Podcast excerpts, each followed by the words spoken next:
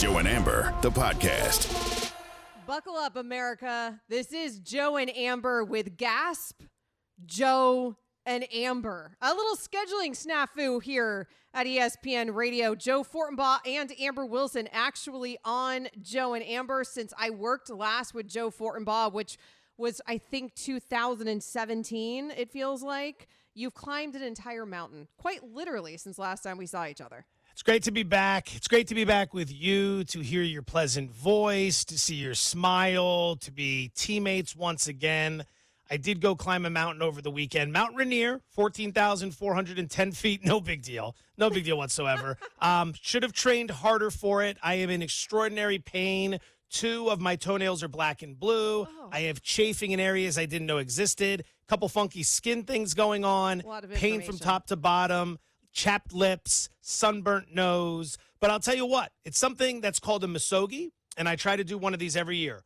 One big challenge to push yourself to the absolute limit so that you know that you can cross boundaries, you can cross borders, you can get past what you go through on a day to day basis. And the mission was a success, and I didn't die. So, you know what? The joke's on my wife because she's not cashing in that life insurance policy just yet. I don't understand people like you. It makes no sense to me. Like life already has its ups and downs, right? You just said that you went and climbed a mountain so that you knew you could persevere in life. You know how Yeah. also you know you can persevere in life by just living and persevering. You just do it. You don't need to go climb a mountain to prove it to yourself. Just do it. Life's going to throw enough at you over the course of a lifetime anyways that you have to get through. Why add 14,000 feet to the mix? So just to be clear, you floating around your pool, sharing, staring up at your outdoor chandelier while sipping on probably the finest of champagnes. course. That to you is persevering. I am persevering through life. Look at hot this. I'm on Joe and It's Amber. tonight.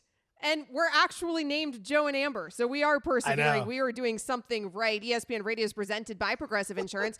Save when you bundle motorcycle, RV, and boat insurance. Visit progressive.com. It was impressive, even though I don't understand it. It was impressive that you went and climbed Mount Rainier. And I was very confused because I haven't known you to be one that trains in any capacity for anything. And so I, I was like, what's I see what's happening? happening here. Yeah, the training regimen wasn't. Let's just say that as we got closer to the date, my wife and then my mother was in town at one point, and they were just like, you know, we thought you'd look a little bit, a little bit thinner by this point in the process. it's like, don't worry, when the bell rings, I'll be in there. You so walked yeah, we're all safe and sound. We're all You safe and walked sound. from the Bellagio to Cosmo on the Vegas Strip, and that was your training for Mount Rainier. I'm glad I just you need la- to know, Joe. yes. Did you stretch more for Mount Rainier or for your last trip to the pool? Ah, here we go. The Peanut Gallery would like to weigh in and comment Excellent on the point by Rachel because you It- do you love a a good good stretch sesh before you go lay at a pool on vacation. I'm going to make this clear.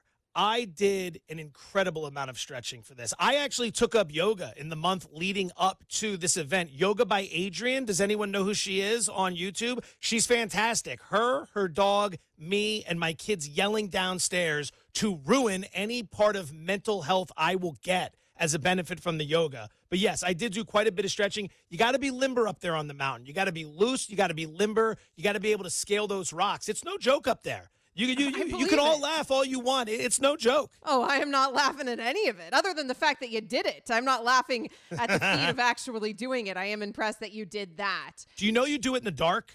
Not uh, okay. That's going to be taken out of context. Let's Um, let me- that and Yeah. just clip that for later you use. you ascend in the dark. You, we left at eleven fifteen in the morning. You are climbing past crevasses, ice walls. You're hearing things crumble around you, and when you ask your guides about it, they intentionally ignore you because they don't want to scare you. Two people on our team turned back. They were too scared. It was too much for them. They had to bail. Not Joe Fortenbaugh. Uh, not Joe Not Joe Fortenbaugh. He he per- her- persevered. And speaking of persevering, because there's no other way to segue into actual there is not. sports here, but persevering is something that NFL running backs are doing right now in terms of their NFL career. Josh Jacobs, he had last season 1,653 rushing yards. That's the second most in a season in franchise history for the Raiders. He led the NFL in rushing and in total yards of the Giants in 16 regular season games to 50 yards. None of the running backs up against the deadline yesterday at 4 p.m., got the deal that they were looking for, and everybody is very upset that plays that position across the entire NFL. Yeah, it feels like the world is rallying around the running back position, and I think a big part of this isn't that they're not getting the money; it's the fact it's the it's the narrative surrounding it. We just keep saying when these contracts don't get done, the position's devalued. It's not as important anymore. It's not nearly as important as it used to be. It's kind of insulting the way we treat these guys. Like to say they're not important, to say they're devalued. Like that's why so many of these running backs, I think, are speaking out. Yes, they want to see their cohorts get the bag. They want to get paid. They know what their bodies go through. They think it's unfair, and I can understand and empathize with all of that. But the narrative on top, when we're always saying, yeah, it's just devalued, they're not important anymore. You can win with any running back. It's a little bit insulting. And I think that's why people are very fired up about it this time around. Bottom line teams operate on a budget, it's called a salary cap. You got to spend money, but you can only spend so much. So you have to choose where to spend it. And economics in professional football have taught everybody over the last two decades that the best places to spend money are at the quarterback position, protecting the quarterback position, rushing the quarterback position, and then the guys who catch the passes from the quarterbacks. The running backs just don't rank as high on the list. When I go out to dinner, Amber, I would love to get the most expensive bottle of wine, the most expensive steak, the second most expensive steak, and then four sides along with a, a salad, an appetizer, and three desserts. But I can't afford that. I have to pick and choose as I see fit. And that's what these teams do. They pick to spend their money elsewhere. It's unfortunate for the running backs, but that's the way of life right now. Nobody believes that Joe Fortenbaugh can't afford that, but I do like the attempt there at the analogy. The reality is, we didn't get here out of the blue. Everyone's acting shocked. Like we woke up one day and NFL owners decided not to pay running backs. That's not how this thing went. It has been over the course of many years, and it's also been a result of teams getting burned by the big contracts that they have handed out to running backs. Todd Gurley's $60 million from the Rams, Ezekiel Elliott's $90 million extension with the Cowboys, Le'Veon Bell's 52 $2.5 million extension with the Jets. All of those deals blew up in their team's faces.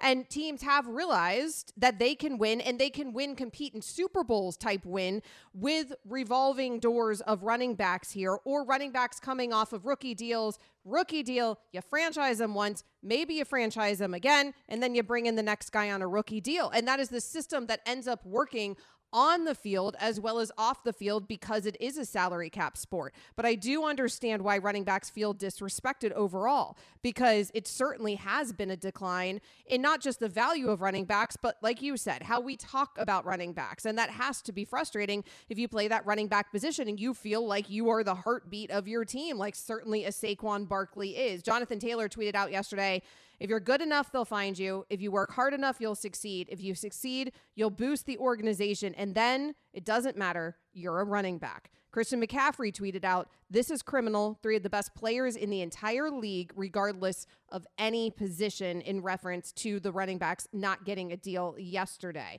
You had Najee Harris. I agree with my running back brothers around the NFL. History will show that you need running backs to win. We set the tone every game and run through walls for our team and lead in many ways. This notion that we deserve less is an absolute joke. Ter- Derrick Henry. At this point, just take the running back position out of the game then.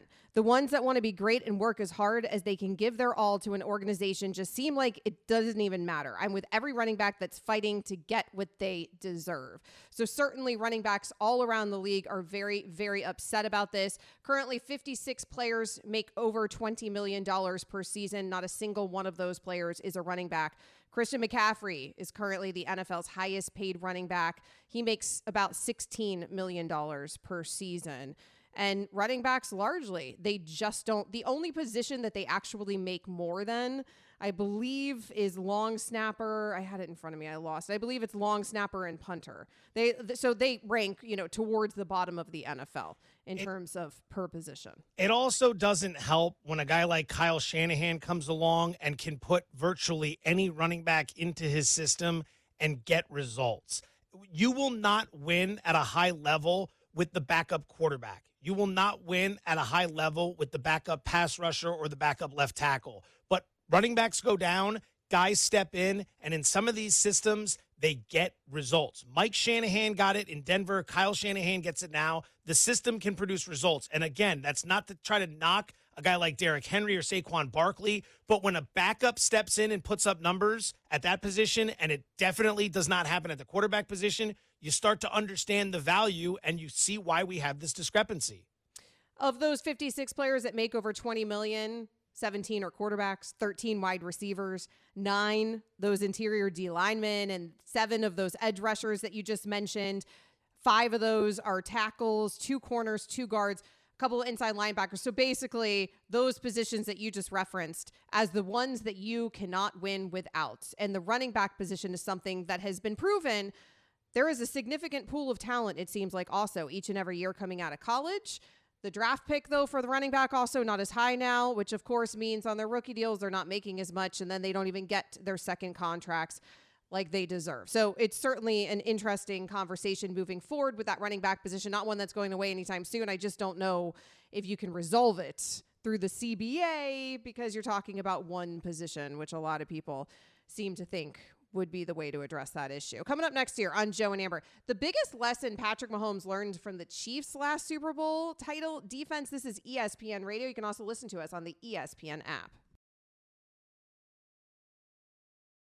Hi, it's Mike Greenberg letting you know ESPN Bet is ready to take you through all the biggest sports moments this spring. The official sportsbook of ESPN has exclusive offers and markets from Scott Van Pelt, Stephen A. Smith, and me, plus many more. From the playoff intensity to finally getting out to the ballpark, there's no better time for sports fans. Sign up today. New users get a bet reset up to $1,000 in bonus bets if your first bet doesn't win. Download ESPN Bet today. What a play! Must be 21 plus and present in select states. Gambling problem? Call 1 800 Gambler. Terms and conditions apply. See app for details.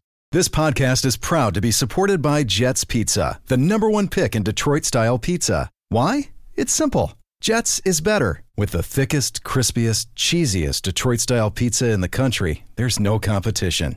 Right now, get $5 off any eight corner pizza with code 8SAVE. That's the number eight, S A V E. Go to jetspizza.com to learn more and find a location near you. Again, try Jet's signature eight corner pizza and get $5 off with code 8SAVE. That's the number eight, S A V E. Jet's Pizza. Better because it has to be. 10 seconds on the clock. How many things can you name that are always growing? Your relationships, your skills, your customer base. How about businesses on Shopify? Shopify is the global commerce platform that helps you sell at every stage of your business. From the launch your online shop stage to the first real life store stage, all the way to the did we just hit a million orders stage, Shopify's there to help you grow. Sign up for a $1 per month trial period at shopify.com slash network, all lowercase. Go to shopify.com slash network now to grow your business, no matter what stage you're in. Shopify.com slash network.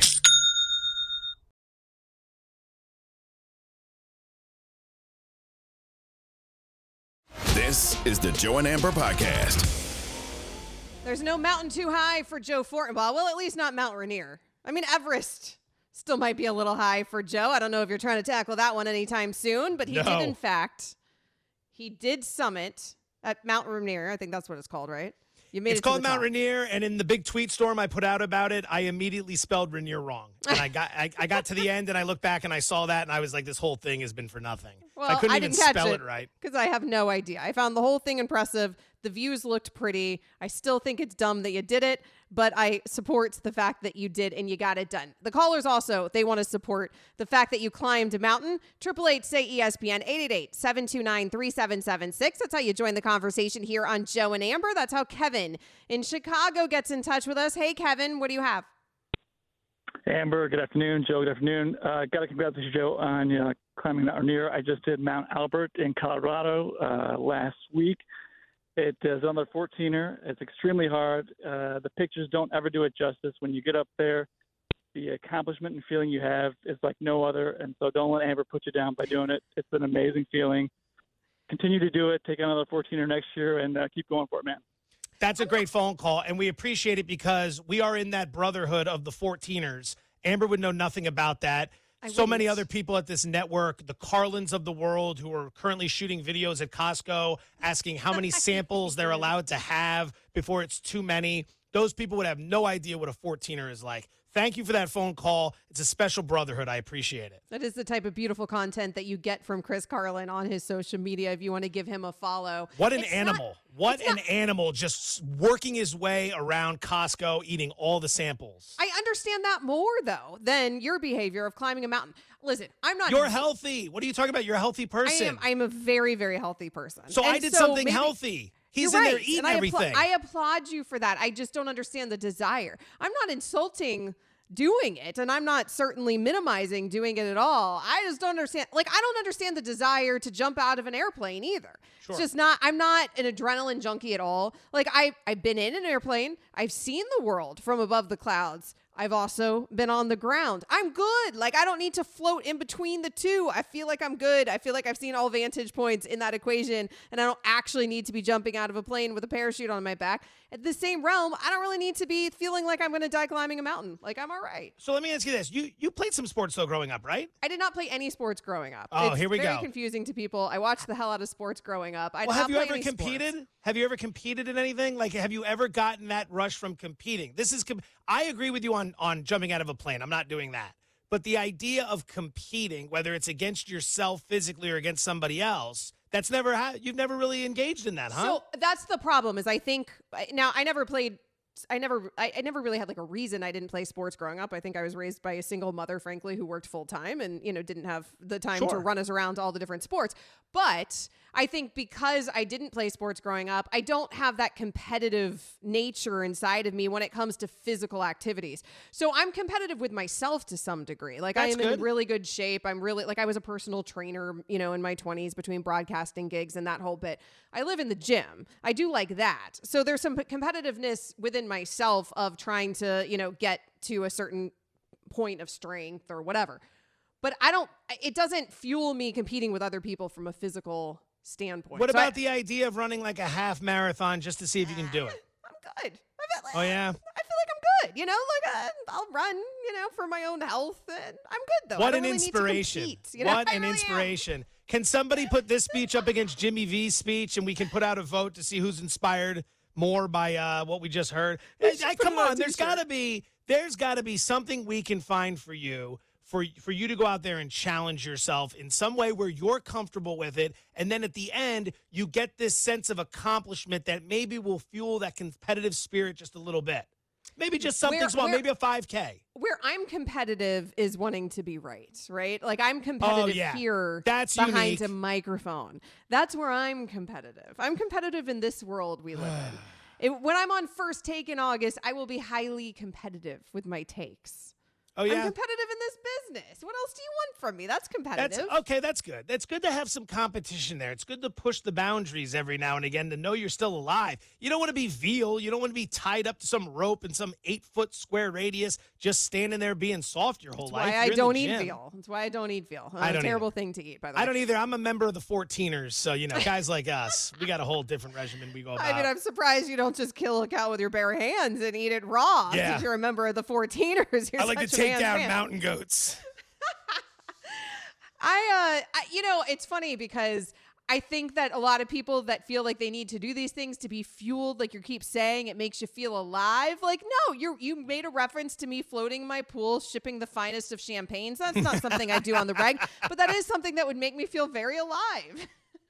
That'll that'll play. That'll play. I just like the idea. I turned 40 a few years ago and I wanted to start making sure I experienced more things. So when I got to the end of the line, I would look back and say, you know what? That was an exciting life. There was some adventure in there. So the first one I did last year was my first marathon. I hit that. Now I climb this mountain. Now I got to figure something else out. I don't know what the third one's going to be. I'm, I'm kind of lost. I started looking at stuff. If anyone's got suggestions for the 2024 Misogi, I'm open. This member of the 14ers is open for it. Uh, to each their own. I applaud all your efforts. I will live and do my living by looking at you on Instagram doing your type of living. How about Hey, that? I'm- That's I'm my down for type of that. living. Uh, I'm living doing Joe and Amber with actual Joe and Amber. Yes. Amber Wilson, Joe Fortenbaugh back with you tonight. Coming up next here on Joe and Amber, what Patrick Mahomes and the Chiefs learned from that last Super Bowl title defense. Maybe we'll actually get to it. We all know breakfast is an important part of your day, but sometimes when you're traveling for business, you end up staying at a hotel that doesn't offer any. You know what happens? You grab a cup of coffee and skip the meal entirely. We've all been there. But if you book a room at La Quinta by Wyndham, you can enjoy their free bright side breakfast featuring delicious baked goods, fruit, eggs, yogurt, and waffles. And really, who doesn't want to start their day with a fresh hot waffle? Tonight, La Quinta, tomorrow, you shine. Book direct at lq.com. This is the Joe and Amber Podcast. Patrick Mahomes is highly motivated to repeat again as Super Bowl champs. We'll get into what his what he said when he had a microphone in front of him today. But first, Joe Fortenbaugh is going to do what he does best. Pizza money alert. Pizza, pizza. It's been a while since we last spoke on this front. Last show we went one and one, down 0.35 units. So overall, as a show since January, 153 wins, 140 losses, two ties. We're up 13.49 units. Bet for tonight, the Seattle Mariners. Later this evening, 9:40 p.m. Eastern, they're minus 130 over the Minnesota Twins. Bryan Woo pitching for Seattle tonight. He's one of the most undervalued pitchers in all of Major League Baseball. He had one bad start to open the season. Since then, two or fewer earned runs in six straight starts. He's got a 3.63 ERA, but when you look at the xERA, it drops to 2.78. This is important. If you're evaluating starting pitchers, always compare the ERA with the xERA. If the xERA is lower, it suggests the pitcher has been unlucky and he's undervalued. If the xERA is higher, like it is for Bailey Ober of Minnesota tonight, who he's going against, that suggests the pitcher's been fortunate and he might be a bit overvalued. So tonight, pizza money number one, Seattle minus 130 over Minnesota. This is going to be nice tonight, but uh, that's history. It's all been done. Now it's uh, forward. I'm very excited. I mean, that's what you work for, was to win the Super Bowl and get those rings. They last a lifetime. But uh, tonight's the last night. You get to celebrate it, and then we're moving on to the next season. And that's the way they've approached this offseason. It's been, been fun to watch. Time to move on. You're going into training camp next, and you want to repeat. I mean, no one's done it since the Patriots, and so you know how hard it is to do. And we had a chance a couple years ago, and it didn't go our way. Eight NFL franchises have won back to back Super Bowls. None of them have done it since the Patriots did it following the 2003 2004 season. It has been quite some time. That was the voice of Patrick Mahomes, the quarterback of the Kansas City Chiefs. He wants to do it. He plans to end, to end that streak, the drought of no back to back. He wants to do it this season, becoming the back to back Super Bowl champ. But what was interesting about the things that Mahomes said, Joe, because listen, I think that that's no surprise to anybody that that man would want to win another Super Bowl. He said today at his press conference that he feels like the Chiefs got a little bit complacent last time they had this opportunity to repeat. Look at us last time after we won the, the first Super Bowl. I mean, we, we really were like 14 and 1. We sat the last game, went to the playoffs, and ended up losing in the Super Bowl. Um, but you, you you get in that mode, especially when you're winning a lot of games. Where you can, I don't want to say you coast, but you kind of like this is what we do. Let's just go out, practice this way, and then, and then win a game. Um, whereas this time, I think I'm going to try to really push and motivate guys to continue to try to get better, even better than even though we're winning football games. Let's not be satisfied with just winning. Let's let's satisfied with finding ways to get better every single week. Um, and so whenever you get to that, that opportunity, you don't let it let it squander. You really take advantage of it, and it's hard. Um, I think it's, it's going to be the hardest it's ever been. Um, I've said it a lot. The AFC has. When you look at the AFC, there's like almost every team you can see a path for them getting to the playoffs. Um, and I know you say that every year, but I think this year is real is really real. And so uh, we know week in and week out it's going to be a challenge for us, and let's get better and try to win as many football games as possible and put ourselves in that position. Did he just say they got complacent because they lost a Super Bowl? Yeah, they went 14 and 1 14 and then and took the last game off, no big deal, and then lost in the Super Bowl and he did he did he defined that as complacent. Complacent? Lazy bums losing that game to Tom They should- Brady you of all what? people. They should be ashamed of themselves. Just I mean really taking their foot off the gas pedal there. it's it's so so difficult to to to to stack championships like this. I mean, think about everything that needs to go your way to even be in position to win one of these things. It's not just about having Patrick Mahomes and being great. You got to stay healthy. And and that is the most important factor. Philadelphia last year was extraordinarily healthy. If you look at what's called injury luck, they had a fantastic year in terms of staying healthy. Compare that with the San Francisco 49ers. The mm-hmm. Niners were trotting out Josh Johnson and then eventually Christian McCaffrey, a quarterback at the NFC Championship game, because they lost everybody. The injuries could have been the difference in that game. The Niners could have won that game. So, right there, you've got to be able to stay healthy throughout the course of the season.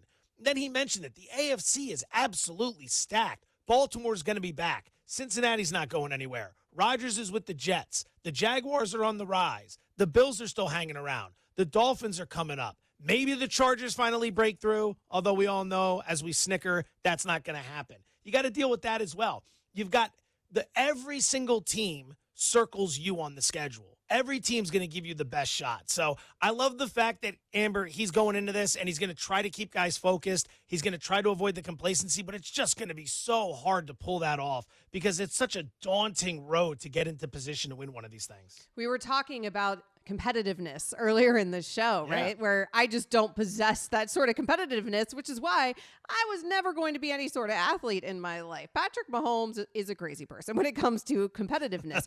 All of these guys are. And you hear it there because he's got to find ways to motivate himself. When you are the greatest, we know this. We saw it with Michael Jordan. We see it with LeBron James. When you are one of the best, and Patrick Mahomes certainly is one of the very best in the game in his generation, you've got to find ways to continue to challenge yourself to keep going. And calling your team complacent, 14 and 1 and losing in a Super Bowl, making it to a Super Bowl, I think that's one of those ways that you challenge yourself and you challenge the way that the team is built around you when you say, hey, we really took it easy in that Super Bowl that we lost. Let's go ahead and make sure that we don't do that this season. But you're right. So many things have to fall into place. The health obviously is always a factor. There's a lot of other factors as well. Like you referenced the Eagles there. The Eagles not only found themselves very healthy at the end of the season and at the end of the postseason, but they also found themselves with the easiest schedule in the entire NFL when you look back uh, and pull the the win totals there for the schedules uh, from last season. So the Eagles had a very easy street in terms of schedule to get there. Those sorts of things can work in a team's favor at the end of the day. Now, the Chiefs had a hard schedule getting to the Super Bowl last season. What is it going to look like for them in a stacked AFC this season? Because they kind of lucked out in terms of their own division, though, even though their their schedule was tough. Last season, we thought that division was going to be much harder than it was. You just referenced you still have no confidence in the Chargers because we've all fallen for that rope a dope before. But this could be the year. This could be the year, Joe. right. That right. it Yeah, actually this is the year. It could be the year that it Yeah. actually looks the way that it's supposed to look surrounding that quarterback. The Raiders, I mean, it could be a step forward. I don't even know if Jimmy G is going to start the season for the Raiders, and I don't know if Josh McDaniels can be any kind of good at head coach because so far his head coaching career has suggested otherwise. But that's going to be a team, obviously, that's highly motivated. The Denver Broncos have everything to prove with Russell Wilson coming off of a remarkably terrible year for a future Hall of Fame quarterback. So even in their own division, the Chiefs might have competition that they didn't have this past season. And then you mentioned all the other risers across the entire AFC. This is going to be another difficult path for the Kansas City Chiefs. They were able to navigate it all last season. I'm not saying that I'm not confident in the Chiefs by any means, but like you said, so many things just have to fall into place, which is why no one's done it since the early 2000s. Denver will be better with Sean Payton as the head coach. The Raiders are a big question mark, and that all comes down to whether or not Garoppolo gets healthy and is ready to go at the start of the season. If he is, they should be a little bit better. The Chargers always play the Chiefs tough. Anybody who bets on football knows the Chargers are always a problem for the Chiefs, but that's in individual matchups. Over the course of a 17 game season, the Chargers just don't have the gas tank to last that long and keep the fight that close. But they'll be there. You look at the schedule, you're going to open the season against Detroit. If anyone has studied what Patrick Mahomes does in week one as a starter, he annihilates the competition. So they're going to win that game. You go to Jacksonville in week two, that game will be feisty. Week three, you're going to host Chicago. You should take out the Bears. Week four, you're at New York to take on Aaron Rodgers and the Jets. Then you're at the Vikings. You should win that game. Home against Denver, home against Chargers, at Denver versus Miami, then at the bye. That's not easy. Mm-mm. There aren't any layups in there. I mean, you might say the Bears, but the Bears are going to be a lot better this season. I'm not saying they're going to be great, but the Bears are one of those ascending teams that's going to go from three wins to probably six or seven. And in the losses, they're going to be a hell of a lot more competitive than we've seen in the last few years. Yeah, I mean, that's the thing with this equation for the Chiefs. They still may come out on the right side of that win loss column the overwhelming, over, over, overwhelming majority of the time. But it doesn't mean that they're not going to get beat up in the process as they head towards a postseason. And so I, I respect that Patrick Mahomes wants to repeat. If I was a betting woman, Joe Fortenbaugh, which you know I'm probably not, but if I was a betting woman, I don't We'll think I'd be betting there. on them to repeat, right? I, I I wouldn't feel very confident about it just because of of all those intangibles that have to fall into place for the Chiefs to actually Yeah. win a Super Bowl again. I mean, if in the NFC, it is staggering how wide open that conference is. They, they, they're the opportunities to get into the playoffs. There are the NFC is as thin as I have ever seen it. The AFC is as deep as I've ever seen it. Everybody but the Patriots is a playoff contender in the AFC East. Everybody is a playoff contender in the AFC North. Mm-hmm. Jacksonville's probably the only team in the South, although Tennessee might try to make a case now with Hopkins, but I still think they have plenty of problems. And then in the AFC West, I'd say at least three teams are contenders to get into the playoffs. It's going to be a hell of a road. That one seed is going to be so valuable in the AFC this year. Coming up next here on Joe and Amber, Amber Wilson, Joe Fortenbaugh. You can find him on social at Joe Fortenbaugh. You can find me as well at Amber W Sports. It is time to rank the best jerseys in the NFL. ESPN Radio is also on the ESPN app.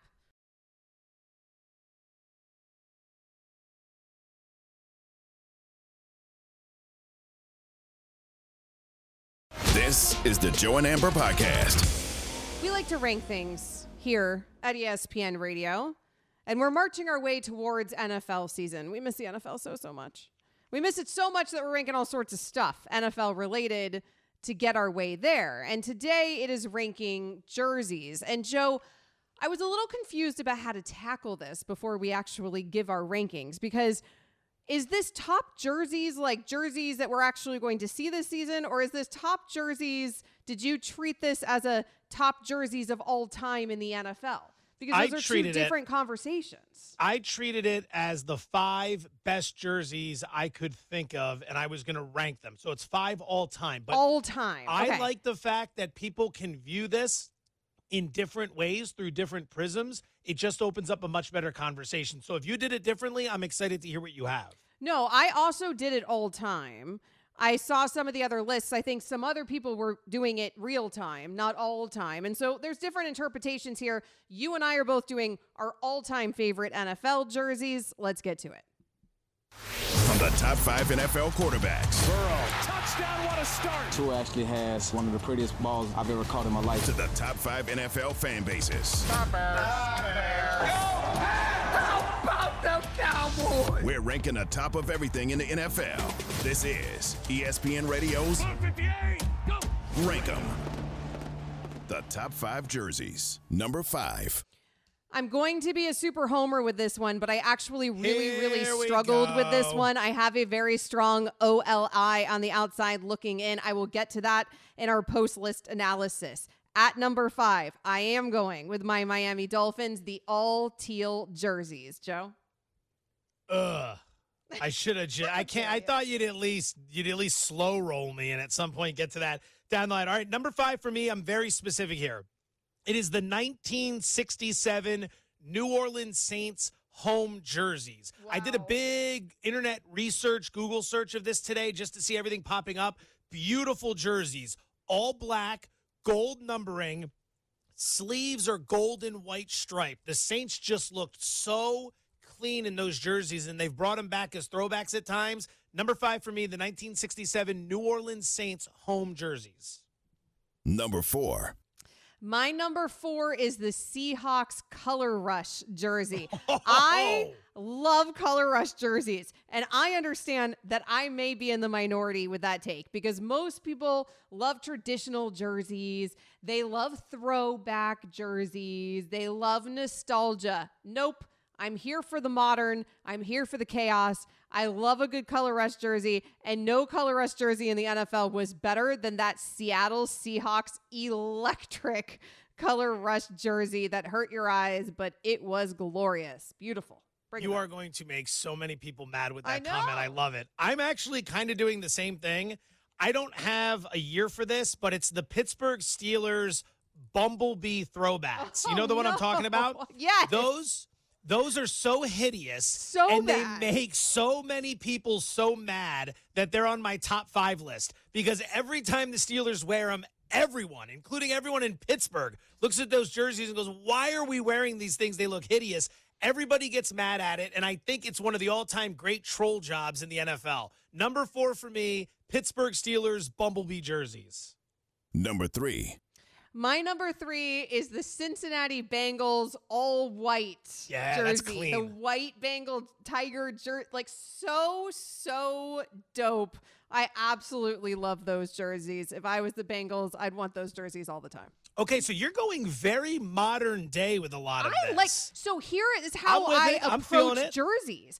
I like modern. Everybody else so old and they all want the nostalgia and they just want all tradition and they want them as boring as possible. No, give me modern twists, give me exciting jerseys. That's what I like. You're picking good looks so far. I can't fault you. The Bengals all white looks very clean. Number three for me, it's one that would probably appear on a lot of lists. It's the powder blues of the San Diego and now Los Angeles Chargers. Every time they come out in those blues, they look fantastic. They have different ways they can rock the helmets with the yellow lightning bolt and the different combinations of pants they want to wear. I think all the different permutations that the Chargers put together when they go all dark navy blue or mm-hmm. or they go all white or they bring in the yellow or they rock with the powder blues, I don't think anyone does it better than the Chargers top to bottom with all the combinations. If they could win a little bit more, it'd be better for them. but number 3 for me, it's the powder blues, San Diego, Los Angeles. Number two. Yeah, they might need some changes top to bottom Yeah. in that organization, particularly maybe they're at the top in terms of the coaching staff. But the jerseys do not need to change. Number two on my list is, in fact, the Chargers powder blue jerseys. Nice. And you are right. The Los Angeles Chargers, formerly San Diego Chargers, can do no wrong when it comes to jerseys. They have awesome colors. I just think the whole thing works and they pull it off every time. But those powder blues are just so dope. Yeah, the powder blues are gorgeous. Number two for me, it's the Buccaneers creamsicles. I don't understand why Tampa doesn't lean into this more often. People love these jerseys, not just the home fan base, but everywhere. The creamsicles look fantastic. Now, I understand that they wore those back when they were absolutely abysmal, so maybe they don't want to associate that anymore. But bottom line, a lot of people like them. I understand the whole supply and demand thing. Only bring it out every now and again, and people will keep wanting it. But creamsicles number two for me. Number one. when you live long enough, you live to see the uncool become cool, the bad become good, and that's exactly what has happened with the Tampa Bay creamsicle jerseys. And Oh, number one on my list is the Buccaneers creamsicle jerseys. They are my one throwback, right? On this list that I have, they are the exception to my modern rule. I typically like my jerseys to be modern and innovative, not when it comes to the Bucs. They got it right the first time. They didn't get the team right. It was terrible. It reminds me of my childhood. I grew up here in basically the Tampa Bay area. I grew up in Sarasota, which is where I am now. It's an hour south of Tampa, 45 minutes really, on a good day, Joe. So I'm 45 minutes away from Tampa. And the Bucs were so bad when I was growing up. So bad. I cared not at all about that team. I cared so little about that team that I ended up becoming a massive Dolphins fan in life. Like that's how little I cared about the Bucs.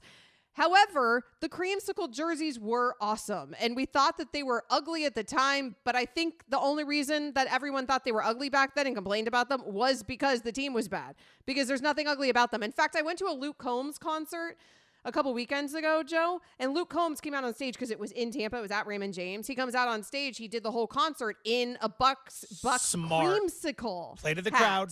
Play to the crowd. Eh, play to the crowd, but also it was the throwback, and it looked dope on him. Absolutely, the Bucs creamsicle jersey. You cannot go wrong. That's the best throwback in the NFL. Number one, full homer mode alert. It's the Philadelphia Eagles Kelly Green jerseys worn specifically by number seven, Randall Cunningham. Those jerseys were part of my childhood. I love it when the Eagles throw back into the Kelly Greens. It feels like they're trying to embrace it more and more as we get into the later years um, because they were resistant to it for a while. The Eagles Kelly Greens, full homer alert, worn by number seven, Randall Cunningham, top jersey of all time I mean, for me. it's so far from a top jersey. I do not understand, and a lot of people agree with you, and I just do not get it. It to me a very very boring jersey. I don't understand Watch the your attractions to that jersey. The Watch. Bumblebee throwbacks for the Steelers making an appearance on your list is is going to infuriate people. Well, yeah, It's I mean such that's an they're the ultimate jersey. troll jerseys. The It's fact the that they keep coming out is just remarkable. But you're right, it gets everyone talking. Coming up Yeah. next, we're going to keep talking here on Joe and Amber. Why 76ers general manager Daryl Morey is not worried about the team's future. This has been the Joe and Amber Podcast.